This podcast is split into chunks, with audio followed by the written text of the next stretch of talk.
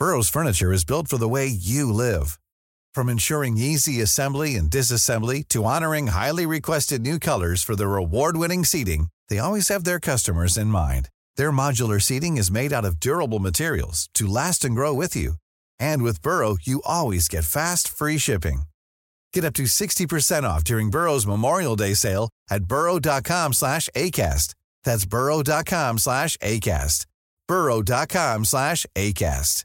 Hiring for your small business? If you're not looking for professionals on LinkedIn, you're looking in the wrong place. That's like looking for your car keys in a fish tank.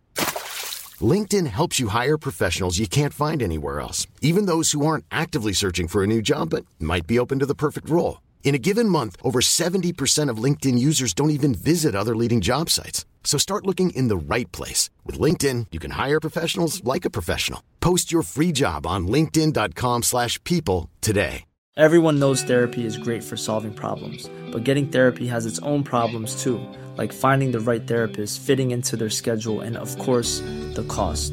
Well, BetterHelp can solve those problems. It's totally online and built around your schedule. It's surprisingly affordable too. Connect with a credentialed therapist by phone, video, or online chat, all from the comfort of your home. Visit betterhelp.com to learn more and save 10% on your first month. That's BetterHelp, H E L P. Du lytter til en podcast fra TV2.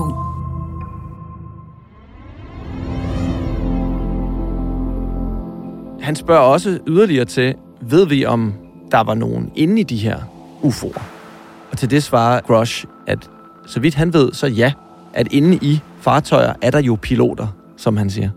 Og øh, at man faktisk er i besiddelse af ikke bare fartøjer, men også liv andre steder fra.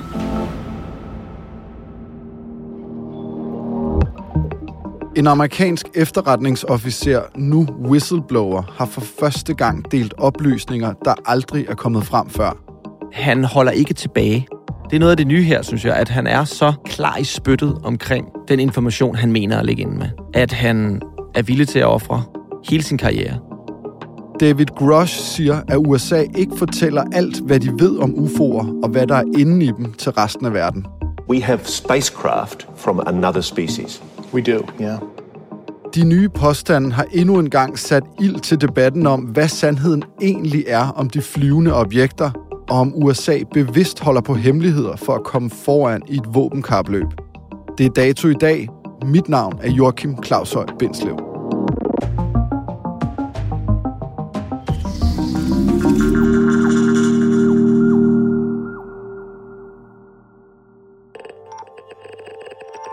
Frederik, har du nogensinde set en UFO? Nej, det har jeg ikke. Og på en måde er jeg glad for det, fordi ellers så ville det være svært at gå objektivt til det her tema, hvis man nu havde set en UFO. Tror du, der er liv derude? Jeg er helt sikker på, at der er liv derude. Det tror jeg også efterhånden, at de fleste videnskabspersoner vil fortælle dig. Om de har besøgt os, ja, det er jo det, vi skal snakke om i dag. Velkommen til, Frederik Dirk Skotlib. Du er forfatter, radiovært og øh, måske Danmarks største UFO-nørd. Nogle gange skal man spole lidt tilbage, for igen at få et overblik over det her komplekse UFO-emne. Dit arbejde, dine bøger, dine programmer handler om UFO'er, og så har du også haft i noget tid efterhånden en succesfuld podcast på DR, der hedder Flyvende til Lærken. I den sidste uge er der sket noget, som potentielt kan betyde, at vi alle sammen har levet på en løgn i forhold til det her område. Hvad er det, der sker? Jamen, der sker det, at øh, David Grush, en 36-årig tidligere efterretningsofficer fra USA, går frem med ansigt, navn, hele muligheden, og fortæller alt, hvad han ved om UFO'er. Og det, han mener er sandheden, det er, at man i nogle af de her amerikanske, meget hemmelighedsfulde programmer arbejder med bjergede UFO'er, og at vi er i gang med at prøve at adskille dem og finde ud af, hvordan teknologien inde i dem fungerer. Hvorfor er det her så vildt? Det er vildt, fordi at det er en for nyligt aktiv efterretningsofficer. Så han har en opdateret, frisk viden. Det her er ikke en, en ældre herre på sit dødsleje, der fortæller, at i virkeligheden tror jeg faktisk, der er UFO'er, og det har, jeg har set det og det i min levetid. Og hvor hele verden så vil sige, at han er blevet dement eller et eller andet. Det har vi set før. Nej, det her det er en 36-årig fyr med hele sin karriere foran sig, som går ud og risikerer alt for at fortælle den her historie. Og det er svært for mig at finde ud af, hvis ikke han taler sandt, hvorfor fortæller han så den her historie? De sidste par år er der sket en udvikling, når det kommer til UFO'er, og hvor alvorligt man går til emnet. Forsvarsministeriet i USA udkommer med flere rapporter, og NASA har nedsat et hold, der skal undersøge UFO'er, det de kalder UAP'er, som står for Unidentified Aerial Phenomena. Men det er jo fordi, at der i 2017 begynder at komme en stribe af artikler på The New York Times. Og i kølvandet på det, der kommer der to rapporter fra Pentagon, hvor man sort på hvidt skriver, at man ikke ved, hvad der flyver rundt i det amerikanske luftrum. Ifølge det amerikanske forsvar kan disse optagelser være en UFO på besøg ud fra Kalifornien. Og det kan du så lægge oven i de tre Pentagon-videoer, som bliver bekræftet i 2020, som værende ægte optagelser fra egne rækker, altså jægerpiloter, der har optaget ting, vi ikke kan forklare. Så der lader til at være noget, der flyver rundt i det amerikanske luftrum, og det er så veldokumenteret efterhånden. Og medierne har kastet sig frodende over det. Så vi står et helt andet sted nu i dag, hvor der er åbne høringer i kongressen. Vi skal ikke længere tilbage end, jeg tror sidste uge, der holdt NASA en høring med deres study team, UAP, som man kalder det i dag, UAP Study Team, der også tager det her fænomen meget seriøst. Så nu er det altså både journalister, politikere og videnskabsfolk, der tager det seriøst. Nu kommer ham her, David Charles Grush, så ud og mener, at det er nødvendigt at dele det, han ved om UFO'er, og som han mener, at USA har holdt hemmeligt for resten af verden. Hvem er han, ham her, fyren, nyudklækket whistleblower? Han er bare 36 år. Ja. Han er kun 36, men har en lang karriere bag sig. Altså, han er jo sådan en, der får 39 fyr som mig til at øh, ryste lidt i bukserne. Ikke? Altså, han har været i krig, han har været i Afghanistan, han kommer ud af det amerikanske luftvåben. Han har været efterretningsofficer i mange, mange år i luftvåbnet. You are one of the most trusted former intelligence officials in the US defense and intelligence establishment. Yes, I was. You were trusted with the most intimate secrets. Yes har arbejdet i forskellige afdelinger, øh, hvor man beskæftiger sig med ting, der sker i luften generelt. Og så har han arbejdet i det, der hedder, eller hed UAP Task Force, som er forgængeren til det nuværende UFO-kontor, hvor man også netop kiggede på det her fænomen og prøvede at tage det seriøst og prøve at finde ud af, hvad er det, der flyver rundt derude? Udgør det en sikkerhedsrisiko? Og jeg tror jo, når man starter de her kontorer, så handler det til at starte med oftest om at finde ud af, er der kinesiske droner i luften? Bliver vi overvåget? Er der nogen, der har noget teknologi? En anden nation, som får os til at ligne grønskoldinger, ikke? Eller ej? Og det han så finder ud af, den her efterretningsofficer David Grush, det er, der er en masse programmer, som vi ikke får adgang til. Og der er det så, at han begynder at få information fra, kan man sige, andre whistleblower og folk med, med direkte kendskab til de her hemmelige programmer. Den her historie, den bliver bragt i et medie, der hedder The Debrief. Det kendte jeg ikke, inden at jeg stødte på den her historie. Er det et troværdigt medie? Jeg har faktisk anbefalet det. Det er sjovt, det gik lige op for mig. Tilbage i marts anbefalede jeg det i Euroman, hvor de laver nogle gange nogle af de her artikler. Hvor holder du dig Azure henne? Og et af de magasiner, som jeg øh, nævnte, det var The Debrief. Og det gjorde jeg, fordi at, øh, jeg synes, det er et medie, der virkelig researcher deres artikler til bunds. De har meget, meget troværdige skribenter. De skriver om teknologi, de skriver om astronomi i bredere forstand, og har dækket, kan man sige, UFO-emnet meget seriøst. Det er en tidligere politibetjent, Tim McMillan, der er medstifter. Han har jeg også interviewet i mit program. Og han er troværdigheden selv, og de her mennesker, de... Øh, som det jo nogle gange er med nye medier. Nej, det er ikke et legacy-medie. Nej, de har ikke historikken som Washington Post eller The New York Times. Men nogle af de nye medier ved også godt, at de skal gøre sig ekstra umage for at blive taget seriøst. Og de har udgivet adskillige artikler, hvor de gennemgår processen med David Grush og den her artikel. Hvordan har vi gjort? Hvordan har vi tjekket, at vi tror på, at David Grush fortæller sandheden? Og det har været et, et meget omfattende arbejde, som de har haft gang i. Hvorfor vælger han så ham her, David Charles Grush, at gå ud med de her oplysninger? Det er stadig lidt et mysterie. Det finder vi formentlig ud af hen over de næste par uger, hvor det fulde interview kommer ud. Der er blevet lavet et interview på syv timer af den australske journalist Ross Coulthard. Men det vi ved indtil nu er, at øh, han siger, at han synes, det er etisk øh, forkert, det er øh, upassende, at man holder så store hemmeligheder tilbage for offentligheden at det her det er ikke et spørgsmål om, at få øh, efterretningsagenter skal have den her information eksklusivt. Det er noget, som ikke bare USA's befolkning, men hele verdens befolkning burde vide. Så det er det, vi ved indtil nu. Har han selv set de UFO'er, han taler om? Nej, det har han nemlig ikke. Og helt klart, det, det største men i hele den her sag er, at han ikke er førstehåndsvidne, at han ikke selv har stået og kigget på dem og sparket dæk på, på de her UFO'er, men at han kun har det for andre. Det synes jeg som minimum, at man skulle kræve, at han på en eller anden måde havde fået adgang til at se de her ting med sine egne øjne. Og der er et rødt flag for mig der. De folk, han så har det fra, er også højtstående, ifølge ham selv. Og vi ved også, at David Grush han blev bakket op af adskillige højt rangerede efterretningsofficerer, som også stod frem med navn. En nuværende amerikansk embedsmand, Jonathan Gray, bakker Grush op i hans påstand om, at myndighederne er i besiddelse af det, der hedder fremmedartede fartøjer. Hvad er det så, han fortæller? David Grush sætter sig ned med Ross Coulthard, en australsk journalist med mange års erfaring og mange altså, priser på sine hylder. Tonight, only on News Nation, bombshell claims from a military whistleblower published this morning alleging a secret UFO retrieval program within the U.S. government. Han ser meget almindelig ud. Håret er begyndt at tynde lidt. Han er de der 36 år gammel. Ser både almindelig og, og rar ud. Og så er det, at Ross Coulthard stiller ham spørgsmålet, hvad er det, du ved? Og til det, der svarer han, at han ved, at man i den amerikanske regering er i besiddelse af ikke bare vragdele, men fulde, intakte fartøjer, som ikke er af menneskelig oprindelse. Ross Coulthard, han ser lidt bleg ud, da han får den her information, og bliver ved med at prøve at få mere info ud af David Grush. Han spørger også yderligere til, ved vi om der var nogen inde i de her UFO'er? Og til det svarer Grush, at så vidt han ved, så ja, at inde i fartøjer er der jo piloter, som han siger. Og øh, at man faktisk er i besiddelse af ikke bare fartøjer, men også liv andre steder fra. When you recover something that's either landed or crashed, sometimes you encounter um, dead pilots. Vi har ikke fået mere info, end at han har ligesom bekræftet, at det er ikke bare fartøjer, men også lig af ikke-menneskelig oprindelse, som man er i besiddelse af.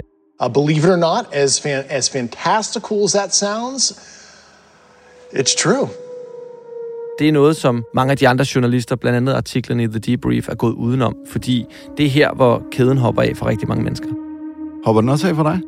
En lille smule. Hvordan forløber det her interview så videre? Ross Coulthard spørger jo også David Grush, hvorfor ved vi ikke det her? Hvorfor er det her ikke noget, vi alle sammen ved? Hvorfor er det her ikke noget, som UFO-enheden Arrow ved? Og til det siger Grush, at da han var en del af Pentagons UFO-enhed, der blev de benægtet adgang til de mest hemmelige programmer. Altså de programmer, der sidder og kigger på de her fartøjer. We have spacecraft from another species. We do, yeah. I yderligere interviews har han sagt, at man har mellem 12 og 15 fartøjer. Quite a number. Og at nogle af dem er gigantisk store. Og at flere af dem er på størrelse med fodboldbaner. Så ting, som ikke er menneskeskabte, på størrelse med en fodboldbane, der bliver hemmeligholdt. Han er jo godt klar over, at hele verden sidder og kigger på hans ansigt, imens han siger de her ting. Men jeg synes egentlig, at han ser rimelig afslappet ud. Og Ross Coulthard spørger ham også, er du bange for at sige de her ting? Og der siger han, ja, hele mit personlige liv og mit professionelle liv er i stor fare. Men det, der gør ham særlig i virkeligheden, er, at han er svær at sætte en finger på. Denne gang er det en højt anerkendt tidligere amerikansk efterretningsofficer, der træder frem. Han har et uforligneligt CV. Han er ung, han er frisk, han taler godt. Han er en velanset medarbejder. Flere folk har faktisk gået frem og sagt, hvis David Grush siger det, så må der være noget om det. David Grush er det første klokkeklare eksempel på en person, som har meget, meget, meget høj troværdighed. I hvert fald, hvad vi ved om ham nu. Og derfor er det svært at afvise hans påstande sådan 100 procent. Når UFO-emnet bliver bragt op, er et af de første kritikpunkter typisk, hvorfor det stort set kun er i USA, at der bliver spottet UFO'er. Det er et, muligvis det spørgsmål, jeg bliver stillet oftest, også hvis jeg holder et foredrag. Jamen, hvordan kan det være, at det kun er USA? Ikke? Altså med sådan en lidt skeptisk tone. Jamen, det er ikke kun USA. Der er mange indberetninger i USA, fordi de har et system for det. Men der er mange sager, hvis du kigger på Sydamerika, hvis du kigger på Japan, hvis du kigger på Rusland, hvis du kigger alle mulige andre steder hen, i Danmark har vi også et indberetningssystem. Vi havde det jo øh, via forsvaret i gamle dage, og nu har vi det via SUFOI, Skandinavisk UFO-information. Og der er også mange. Og det er ikke for at sige, at de her øh, indberetninger nødvendigvis er sandfærdige, eller at de er tegn på ikke-jordisk liv. Men det er ikke begrænset til et amerikansk fænomen. Og når det kommer til efterforskningen af UFO'er, så er det ikke kun USA, der forsøger at finde ud af, hvad det er, der foregår. Det her er jo, er jo et globalt fænomen, og det nævner Grosh faktisk også, at det er ikke kun USA, vi taler om her. Det er også øh, Australien, New Zealand, Storbritannien, diverse andre steder, at man undersøger det her fænomen. Jeg ved ikke, om det er sandt, men det, det er det, han siger. At der er sager overalt i verden. Hvorfor er det egentlig overhovedet et problem, at efterretningstjenesterne til synladende eller nogle hemmelige tjenester har undersøgt det her i total hemmelighed? Det er mørklagt fuldkommen. Ja, og det er jo, når man ikke ved, hvad det er, de laver, og hvorfor det er, de kigger på de her ting, hvis nu vi antager, at de gør det. Selvfølgelig svært at sige, hvorfor det er et problem. Det kan være folkets egen sikkerhed, de tænker på.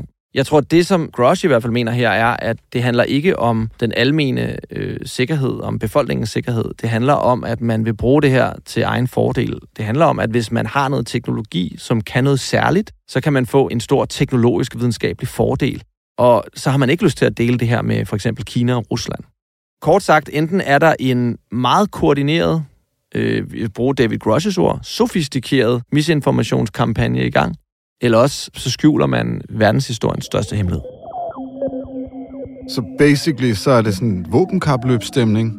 Ja, der er sådan lidt øh, 1969 månekapløb-stemning, øh, kold krigsstemning over det her på en eller anden måde. Ikke?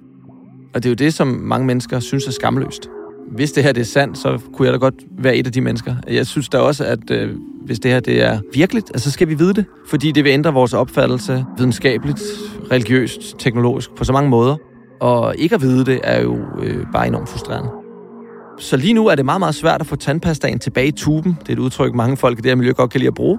Fordi at mistilliden er så enormt stor. Så hvis man skulle gå ud og afvise det her komplet, så skulle man gøre det på en detaljeret måde, hvor der var mulighed for spørgsmål, og øh, som virkede troværdig, fordi den her den er svær at trække tilbage, om det så er sandt eller ej. Nu til en øh, opsigtsvækkende sag fra USA. De amerikanske myndigheder opfordres nemlig nu til at offentliggøre beviser for eksistensen af UFO'er. Hvis det nu er sandt, at øh, der er nogle hemmelige mennesker i USA, der skjuler verdenshistoriens største hemmelighed, hvad har det så at betyde? Så bliver det meget svært at genoprette tilliden i det amerikanske samfund.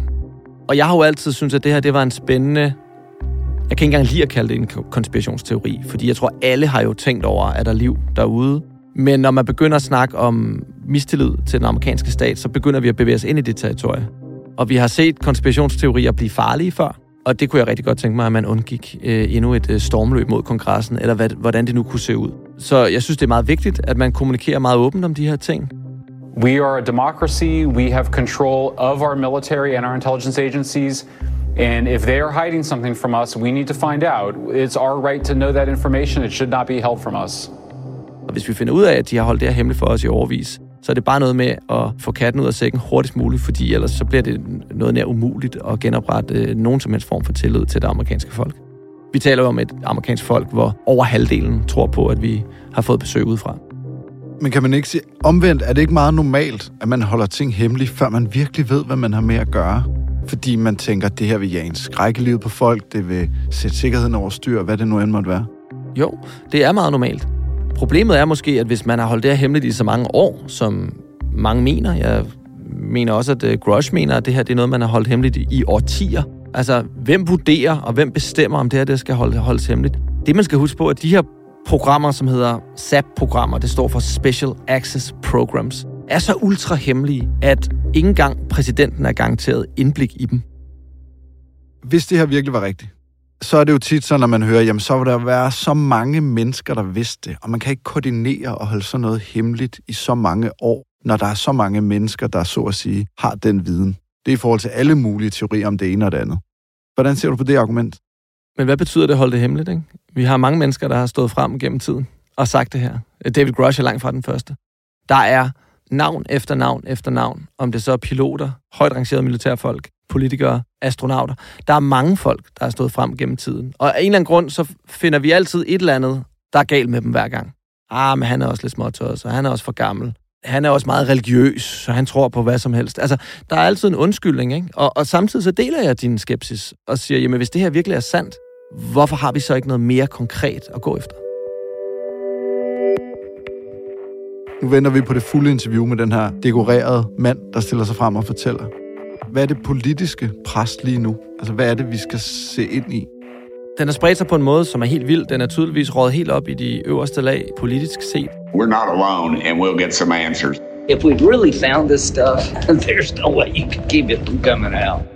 I am, you know, in favor of science and data and getting the facts. Så lige nu, der går man i gang med høringer. Man går i gang med at finde ud af, findes de her programmer overhovedet? Og hvordan får vi indblik i dem? Så lige nu går der et form for detektivarbejde i, i gang. Ikke? Og øhm, denne her vagthund i efterretningstjenesten sørger for, at der ikke er magtmisbrug og alt muligt andet. Og så har du sideløbende NASA, der også er i gang med at undersøge det her fænomen.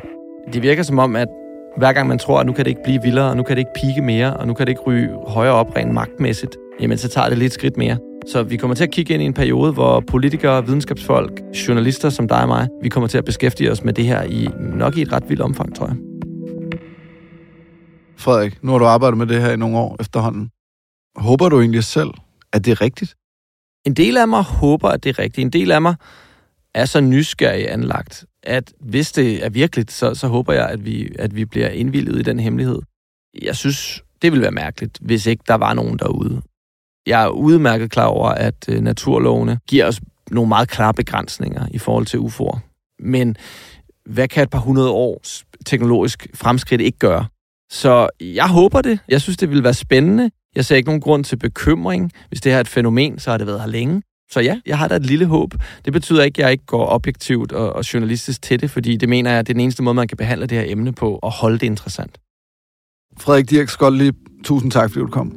Tak fordi jeg måtte. Dagens afsnit er tilrettelagt af Rikke Romme, lyddesignet af Ida Skjærk, Astrid Louise Jensen er redaktør, og mit navn er Joachim Claushøj Bindslev. Hvis du kan lide, hvad du hører, så husk, at du kan følge Dato, hvor du lytter til din podcast, og at du altid er velkommen til at skrive til os på redaktionen på podcasten dato tv2.dk.